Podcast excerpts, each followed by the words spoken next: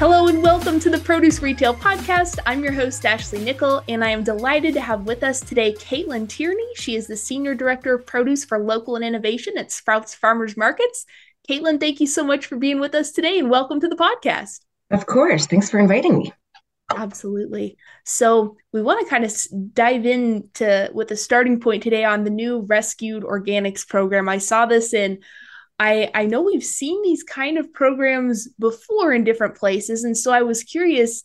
I, I know you've seen this in different places a lot before too. What what made you guys uh, feel like this was this was a good a good fit for kind of the overall strategy for produce at Sprouts? Yeah, of course. So here at Sprouts, we're definitely uh, involved in sustainability. It's a core of our business. Um, organics is actually makes up about 38% of our total produce sales, so significantly oversell uh, organics versus your conventional retailer.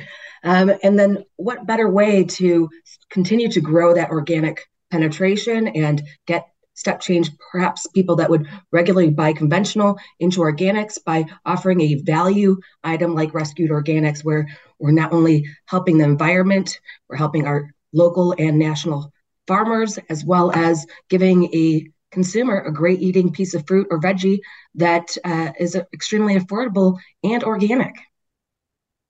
Awesome. And I know, Caitlin, you mentioned kind of the opportunity for this to be, you know, maybe a um, a upsell isn't the right word, but an opportunity for folks who may not be in the organic category fully to kind of step into that and give that a try and um, be be more involved in that than maybe they have been. How did you guys approach the the pricing as far as you know what what should that price be for the rescued organics program compared to the conventional offering and the or the normal organic offering?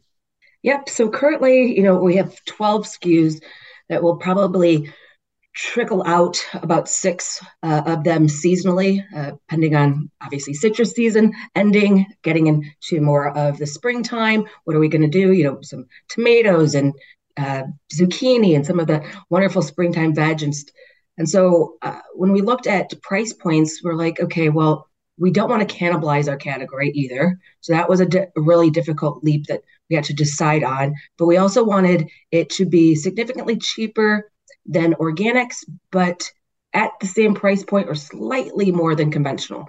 And so we did that by, in most cases, putting them in a bigger pack size. So a five pound sweet yams, uh, three pound onions, and a four pound navel. And so it allowed us to get to a great price point for the consumer um, and actually be about 30 to 40% cheaper than uh, our organic offering. So a extreme value to the organic customer and hopefully enough of a value that it gets the customer to pick it up that's a conventional customer. Gotcha. So it sounds like pack size is kind of one of the tools where you could adjust that. And that way you don't necessarily have like a one to one comparison against either of those other categories. Is that right? Correct. And it also allows us to ensure that everything scans through the register as a rescued organic because it has a UPC versus if we were to have a bulk display of, of rescued product. That makes so much sense. And then logistically, I was curious too, because obviously, you know, as as you think about, of course, putting together a program like this, the different costs that go into it, transportation is always one of those, of course. Um, h- how does it work logistically for you all as far as what stores these items will be in and and kind of how the transportation and seasonality works into that? Yep, of course. So we piloted it in the easiest state possible, which is California. So it's in 130 of our stores in California. Uh, and we did the pilot just because you, we knew that logistics um, was going to be an issue and that one size wouldn't fit all. So if we're thinking about you know, making it more of a local centric program. You know, Colorado has different products than California, than California does with Florida, Florida does with, with Texas. So um, we stuck with California just because it's so close, obviously, to the Mexico border. Um, so it allowed us to have that as an influence as well. And then, you know, it's God country, so everything grows in California, even in the winter. Um, so it gave us some flexibility there to really work the program out, understand the consumer behavior, what's the right price point, what's the right messaging uh, to get the customer to try it. Uh, so it's a three month pilot. Uh, we're a month and a half into it currently. And um, so we're still learning um, and looking to, uh, after the three months, launch it uh, revamp the program with new, interesting, exciting items for customers to grab a hold of from an organic perspective. Awesome. And you mentioned the the messaging part of it. What did you guys find when I'm sure you studied, you know, how some of these programs had been put out at, at different retailers before and things they tried that maybe resonated or maybe didn't resonate? You know, wh- where did you guys kind of land on on what the messaging should be around this? Yeah, so a lot of times um, with my marketing team and us, we we talked about um, we didn't want a negative connotation when we we reached out to our customers imperfect you know something of uh, not cute enough something all these negative connotations wasn't where we wanted to go and it, we didn't want to this is a positive program. So we want to ensure that even our messaging and what we called it was going to be positive as well. And so um, we got down and we thought you know we're saving something. And um, a lot of times we're like okay well what, what how, how else can we relate? And what someone was like you know what i feel like it's like you know you should feel like when you buy this it's like adopting a puppy. And so so that's how we actually got on, on to the rescued. We're rescuing this this organic product that would otherwise be turned back into the land or wouldn't get as much of the value uh, in on a frozen line or a, a, a processing line. So um, end to end, we're rescuing it its life and giving it to um, a kid, a, an adult, whatever the case might be. Awesome. And I remember, Caitlin, I think when our paths first crossed, you were at, at 99 cents only, and we talked about how you had worked to, you know, expand the, the availability and, and the access to, you know, produce, what you guys were able to offer there, really by leaning into those relationships with growers to understand, hey, you know, what what specs are are you not being able to sell, you know, to your to your standard retail customers and things like that what kind of a role did the the grower relationships for you all play in kind of putting this program together? A huge role. You know, it's it's definitely an active thing, and it's going to continue to change as you know. You know, uh, ugly or imperfect produce, you don't grow for that spec. You try to grow for the perfect spec. Um, so each year is going to be different and understanding the needs of our, because it has to be a win win. And uh, the more value I'm going to bring to the grower, the more value I'm going to bring to my retail and, and my customers. So um, it was definitely a hand hand uh, talking through what specs, how how to run the line, going to the pack houses, seeing what they're discarding or um, what they're not even harvesting. And so walking the fields, pack houses with them, and t- just having an open, transparent, frank conversation. And at the end of the day, it was able to, you know, get us a, a great price with great product that actually some of them are like, what what's wrong with this? It looks perfect. I'm like, well, it's it's small. It's a, you know, it's a really small orange that no one really wants to juice or no one wants to eat. And so and nothing wrong with it from a an aesthetic perspective. It just uh, it's just not the perfect 72 count navel orange. And so um, getting all those educating the customer and, and even produce managers was uh, definitely an active process and uh, engaging with our growers as well. What would you say the time frame was, Caitlin, that went into that? Because when you describe like I mean, those are individual conversations with every grower who's involved. And like you said, getting out there to really understand, you know, okay, what is it that you're not picking up? What is it that you need from a you know from a return perspective on their part right? To make it worth like you said harvesting stuff that maybe they weren't harvesting otherwise. What was kind of the the time frame to to get everything lined up? Yeah great question. I thought because i came from 99 i thought this was going to be easy. I'm like i got this. It's it's organic. What's the difference? It's just organic. But it actually the the world of produce actually uh, imperfect organics is actually something that they can still get a good value because of baby food, because of frozen. So they actually get a premium a lot of times for organics. And so it wasn't more of like, oh my gosh, I really need Caitlin's help at Sprouts to sell this product. They already had an avenue in a lot of cases. And so trying to find the right items that don't have those those cool avenues, um, trying to work with growers on things where maybe it's it's the size that even doesn't get to go to processing because it's way too big and it can't get cubed out and stuff like that. So um, it, I thought it was going to be like a month tops, and it actually turned out to be more like three to five months later. The I, I was supposed to launch the program in October, almost in January. So that just will tell you there's some marketing and issues and that, but it did take longer than I, I expected, unfortunately. But at, at, the end of the day, now I've got a bucket full of growers and lists of items that I can accumulate and switch in and out of. And set up the item codes for. So it, it's it will make the transition in uh, Q2 a lot easier for me to pick up new new items and new growers. Excellent. And I was interested too because you mentioned that you know when you guys kind of studied in advance to understand you know what what customers want and and kind of the cadence maybe and, and the number of SKUs and all those different things kind of determine the right fit. What did you find in terms of because when we think of kind of traditional produce retail, right? Um, obviously the the counter seasonal items have become really huge because everyone wants to like show up and they know that it what they expect to be there is there every time, right? So, what did you guys find as far as with this program? Did you need it to be year round, or did you think, well, we can probably come in and out seasonally, or what was kind of your thinking around that? Yeah, so I wanted it to be seasonally relevant and talking about you know the bigger packs.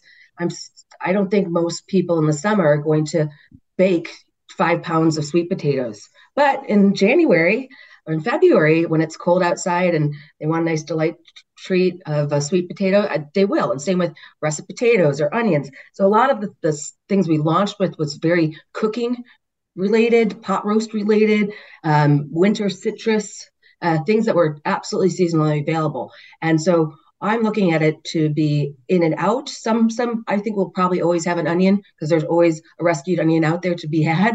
Um, and consumption, you know, you grill onions, you do a lot of things differently. But going into the spring months, we're going to focus more on spring veg and uh, spring items from um, even berries and things of that nature. And in the summer months, we're going to look at, you know, melons and, and peaches and stone fruit and, and understand what we can we can do cherries and do spurs and being like like there's all these different opportunities in the pipeline and then going back to fall and going doing more focus on apples and pears and so I definitely think it's a seasonal thing, and it should be. We're hoping it should excite the customer that they're not always sure that it's going to be there and mm-hmm. buy it now because it is here. Because uh, and so hopefully we'll get there somehow, and it, it wins and it builds a lot of foot traffic. It's it's been crazy the consistency in sales. I can guess it within a thousand dollars a week for, for the last eight weeks.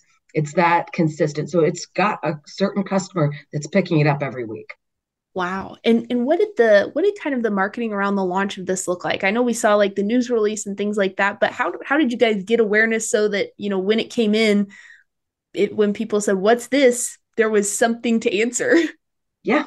So we started to internally a soft launch uh, January 1st and uh, we built uh, store displays right up front and center of the store, um, right when you walk in. And then we got um, a cool sign that says, you know, rescued organics and talks about um, saving uh, perfectly good produce from being wasted. And then uh, on that, on the side of that, we did little small cue cards that uh, basically said rescued organics. I was overlooked because of my size. Uh, I have beauty spots, but still delicious. Uh, I'm delicious and nutritious, just small. Um, and so sort of educated through that. And then we did a huge campaign with our store managers and produce managers to educate them so that when a customer walked up and asked what this scar was or asked what this program was, they had a boatload of information about the program and really got behind it and excited because they saw the value just even as being a customer or consumer. And they also, you know, being a sprout seed, caring so much about the environment, obviously was a clear picture that this this was helping um, be sustainable within our environment. Now, what were what were some of the components of of that campaign? Just that internal outreach and education. Um, so we got um, we we met with all the DDs personally, walked them through each twelve items, and called out exactly what they should be seeing and what they shouldn't be seeing. So really educating them on a spec perspective, and then we got on three different calls and talked to store managers and produce managers to, and assistant managers to ensure that everyone had all this information and then we sent them a packet of information so that they had some backup just in case someone wasn't on the call or um, just in store wanted to educate themselves on the program. Very neat.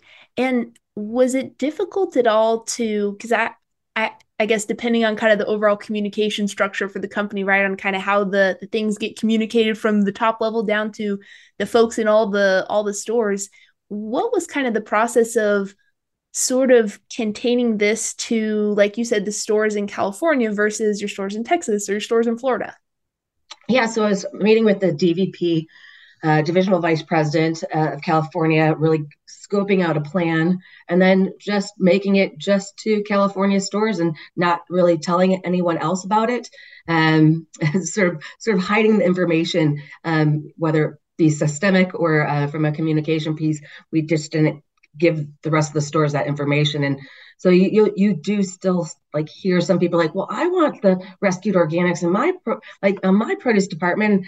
And so it's great that you know it's sort of trickled out to uh, the rest of the stores and they're very engaged and, and, extremely want the product in their stores so we're working on how we can get this uh, out to other divisions um, or dcs versus just california and I know you mentioned the the time frame to kind of get everything uh, everything prepared for launch was was longer than anticipated because of those those factors that you mentioned. Do you think it will be about the same time when you think about some of these other regions, or since you've kind of gone through this particular process now once already, do you think it will be quicker? I think it definitely will be a, a faster turnaround just due to learning from the growers you know a, a, sweet potato grower is a sweet potato grower. I mean there's some little things nuances long day short day things of that nature but nothing so if i can say okay so and so saw that this was an opportunity for them is it an opportunity for you. So now i have more of a, a background of knowing the right questions to ask versus searching for the answer.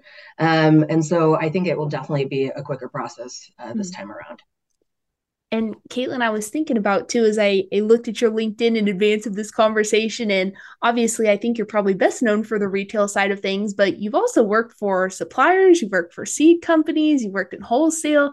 How much has that kind of overview of the whole supply chain um, been been helpful in, in your role here at Sprouts?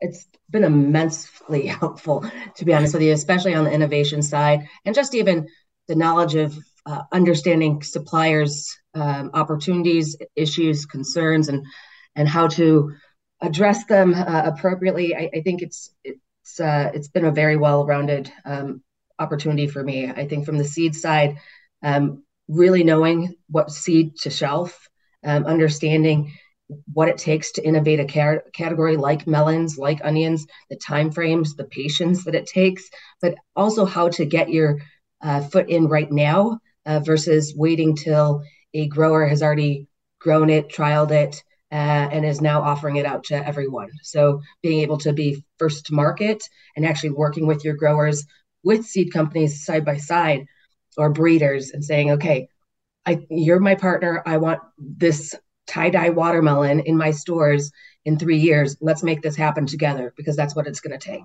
And so that's really exciting. And then working by being on the supplier side, I'm I know you know this is a, this is it's a living breathing thing. And as much as we want to plan as an industry whether you're on the retail side the grower side the sales side some things just happen. And um, understanding how to walk through those challenges together and still you know think outside the box to maintain sales or increase sales or um, thinking about different specs or different grades and understanding what type of lenience you can give the growers and how much that will help both of us. Um, it's it's just been uh, it's helped me for for sure in my career in general and especially at Sprouts.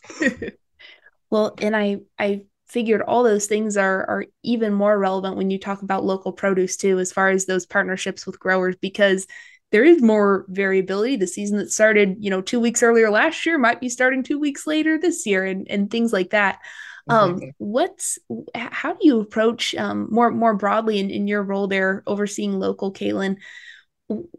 How do you approach local, I guess, with being a national organization? That's a big picture question, but but how do you start to tackle that?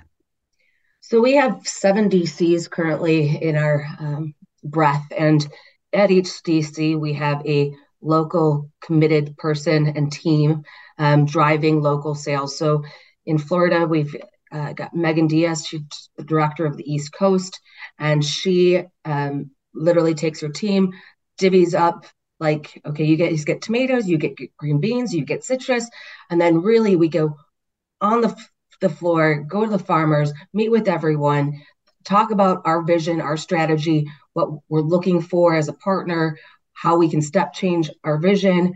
Um, my innovation manager, Matt DeSaul, he goes and says, okay, we want this type of blueberry, or we're gonna we're gonna drive this type of citrus. I know it's gonna take about eight years, so let's start now. And so um, it's really fun, exciting, um, but it's definitely it, it takes a whole team. We have ten people dedicated to local here at Sprouts. We got eight dedicated for national buys. So that's how much we put our best foot forward when it comes to local, just because it takes it's all it's you're working with you're not working with Doles of, of the world, right? That have years of experience and and you know think outside the box and they've got a billion people working for the company. You're working with mom and pop like growers that they've always grown sweet onions. They've done it for third generation, but now there's a new kid in, in town and he's trying to learn it and understand the retail perspective and what's new and how to drive the business. And so having those partners where you're walking together and always being transparent and communicating um, your issues and needs uh, is, is how we've been able to really drive grow local by 100% last year and we're going to drive it 50% this year. So um, yeah look we're all we're all bought in on a local. Wow.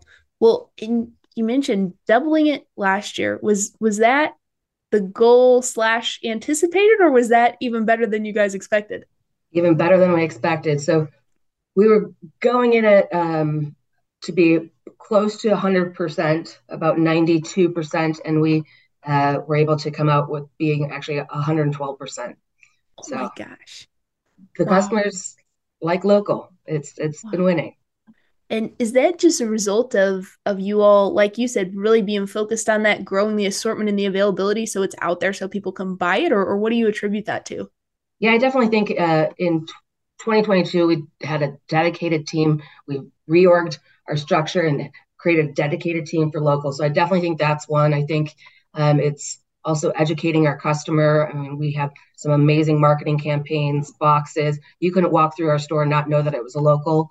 And so driving that customer want uh, and giving it, giving them what they need or, or asking for, um, I think is a huge benefit as well. And then really, it's we have so many amazing partners that will go the distance with us. They they will try to promote their product. They'll try to tell their story better. They'll go to grand openings and sample their their beets. I, I, they'll do random things just to help us acknowledge that local is here to stay and uh, educate the customer about why local is so important to not only Sprouts but to that farmer. Mm-hmm. Well, and when you mentioned those those partnerships, one of the things that has has been so fun to watch is all the Sprouts produce managers who will post displays on Facebook or LinkedIn or things like that. And I remember hearing, um, I, I, I love listening to the Sprouts earning calls, Caitlin, because there's more conversation about produce than any other retail I've ever yes. heard in a in an earnings call. And um, one of the things that uh, your all CEO mentioned was this this selling culture, right? Which for for me, the you know the folks who I've gotten to talk to, it makes me think of like that old school like merchandising and really believing in the power of merchandising when you empower your people and you get folks engaged and you really focus on that as a part of customer service and customer experience. What's been been your impression of of how sprouts goes about that and, and the value that has like why that's worth investing in? Yeah i i call it the old school hustle right? It's it's you know stack it high and let it fly but really it's also educating the customer being there we're just doing this new um, sampling campaign to help sell. And so um, if a customer looks for at an item for three seconds or longer and you see that, you're supposed to sample the product for them. If they're taking that long to make a decision that they want this blueberry muffin or this cran apple cookie, if it's taking them that long to make a decision, help them make that decision. And literally, I've seen it nine out of 10 times. If you sample that uh, raspberry orange or that um, melon right in front of them they, they, almost feel like guilty like you took that much time to help educate me? I, I gotta buy it. Like even and so and obviously hopefully it tastes amazing um, and i'm sure it does but um, it's it's a really good active selling um, way of, of, of, communicating to the customer educating the customer and getting them to buy something unique that they may not uh, have purchased uh, because it's not raspberry oranges isn't on my grocery list today. And so um, I think it's really cool that we're doing that. And I think it does add a lot of value as well as uh, experience. That's amazing. And it sounds like that's throughout the store, not just produce even? Correct. Wow. So when when did that start? And and similar to we talked a little bit about kind of the the internal communication piece earlier. What does it look like to, you know, spread the word on that and make sure it gets all the way to store level to the folks who are literally stocking the department and hey, you got to be watching for these folks coming through and, you know, paying attention and you can sample whatever they're looking at. Just, you know, feel free, go do it. Right. Um yeah, so actually the our DVP of California uh, captained this program he started working on it about halfway through last year, and we launched it um, this year uh, just because you know we thought there'd be a great initiative, great education to the customer, hopefully increase traffic, um, and so uh, it was a top down like there's a how how to why to uh, what you should look for uh, really educating store managers and produce managers and um, really giving them the the tool that says we don't care if like if it's just one person that's one additional sale. Like go after it. And so um allow and and then usually when you have that uh citrus orange or whatever the case might be that you're sampling there's more of that to be had. And so now you've got a tool to go around and say hey have you tried our raspberry oranges? They're amazing. And it's peak of season right now. They're only 3.99 uh, for a three pound bag. Do you want to try one? You, they make amazing margaritas. Like just continue to upsell the product, and it, it, all of a sudden you did it for one customer, but you made six other customers happy. And what what makes the the store level teams excited to do that. Maybe that seems like a silly question but but i know labor's been a big you know a big topic across the industry. And like i said from looking at these displays you can tell that you guys have a lot of engaged people you know in your stores. We, where does that come from? How what kind of culture is there that that gets people willing to to execute on on something like that?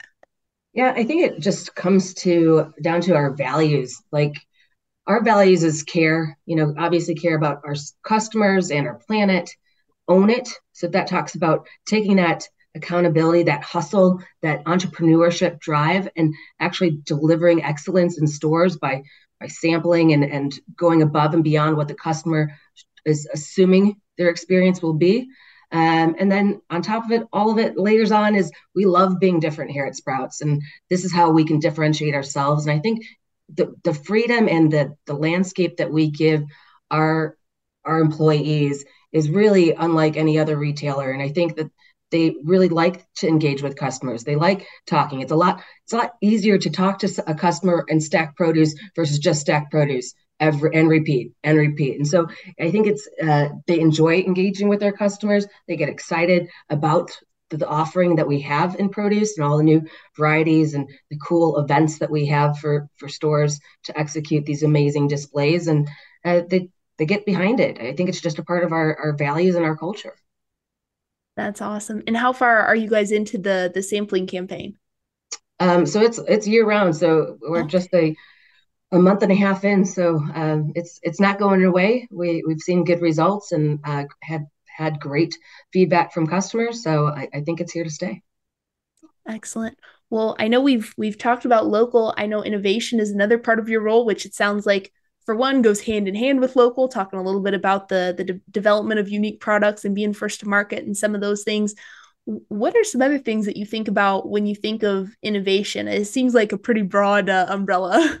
Yes, it is, and uh, so it's it can be anywhere from innovating pack sizes to autonomous driving in trucks to packaging. Um, obviously, that's a huge sustainable thing that everyone's trying to get under understand what is the customer willing to pay for. They say they want it, but then when you add 50 cents a unit to it, they, ah, no, I, I'd like my, my unrecyclable plastic back.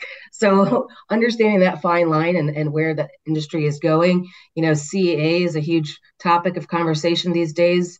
Um, so the controlled environment uh, is is where we're looking at on not only the leafy greens, herbs, and microgreens, but how can we also be a part of the step changing culture to do um, more things in whether it be berries or passion fruit, even uh, dragon fruit. We're looking at some wow. cool things from a, a indoor environment to to see if we can grow things here more domestically year round um, in some of the, the warmer climates that don't have uh, too many freezes. So cool, cool, fun stuff like that. And then to to the additional point of where we work with over a dozen uh, universities um, like Michigan State and Florida State um, to understand their breeding campaigns and what those students are doing. You know, so definitely the way of the future.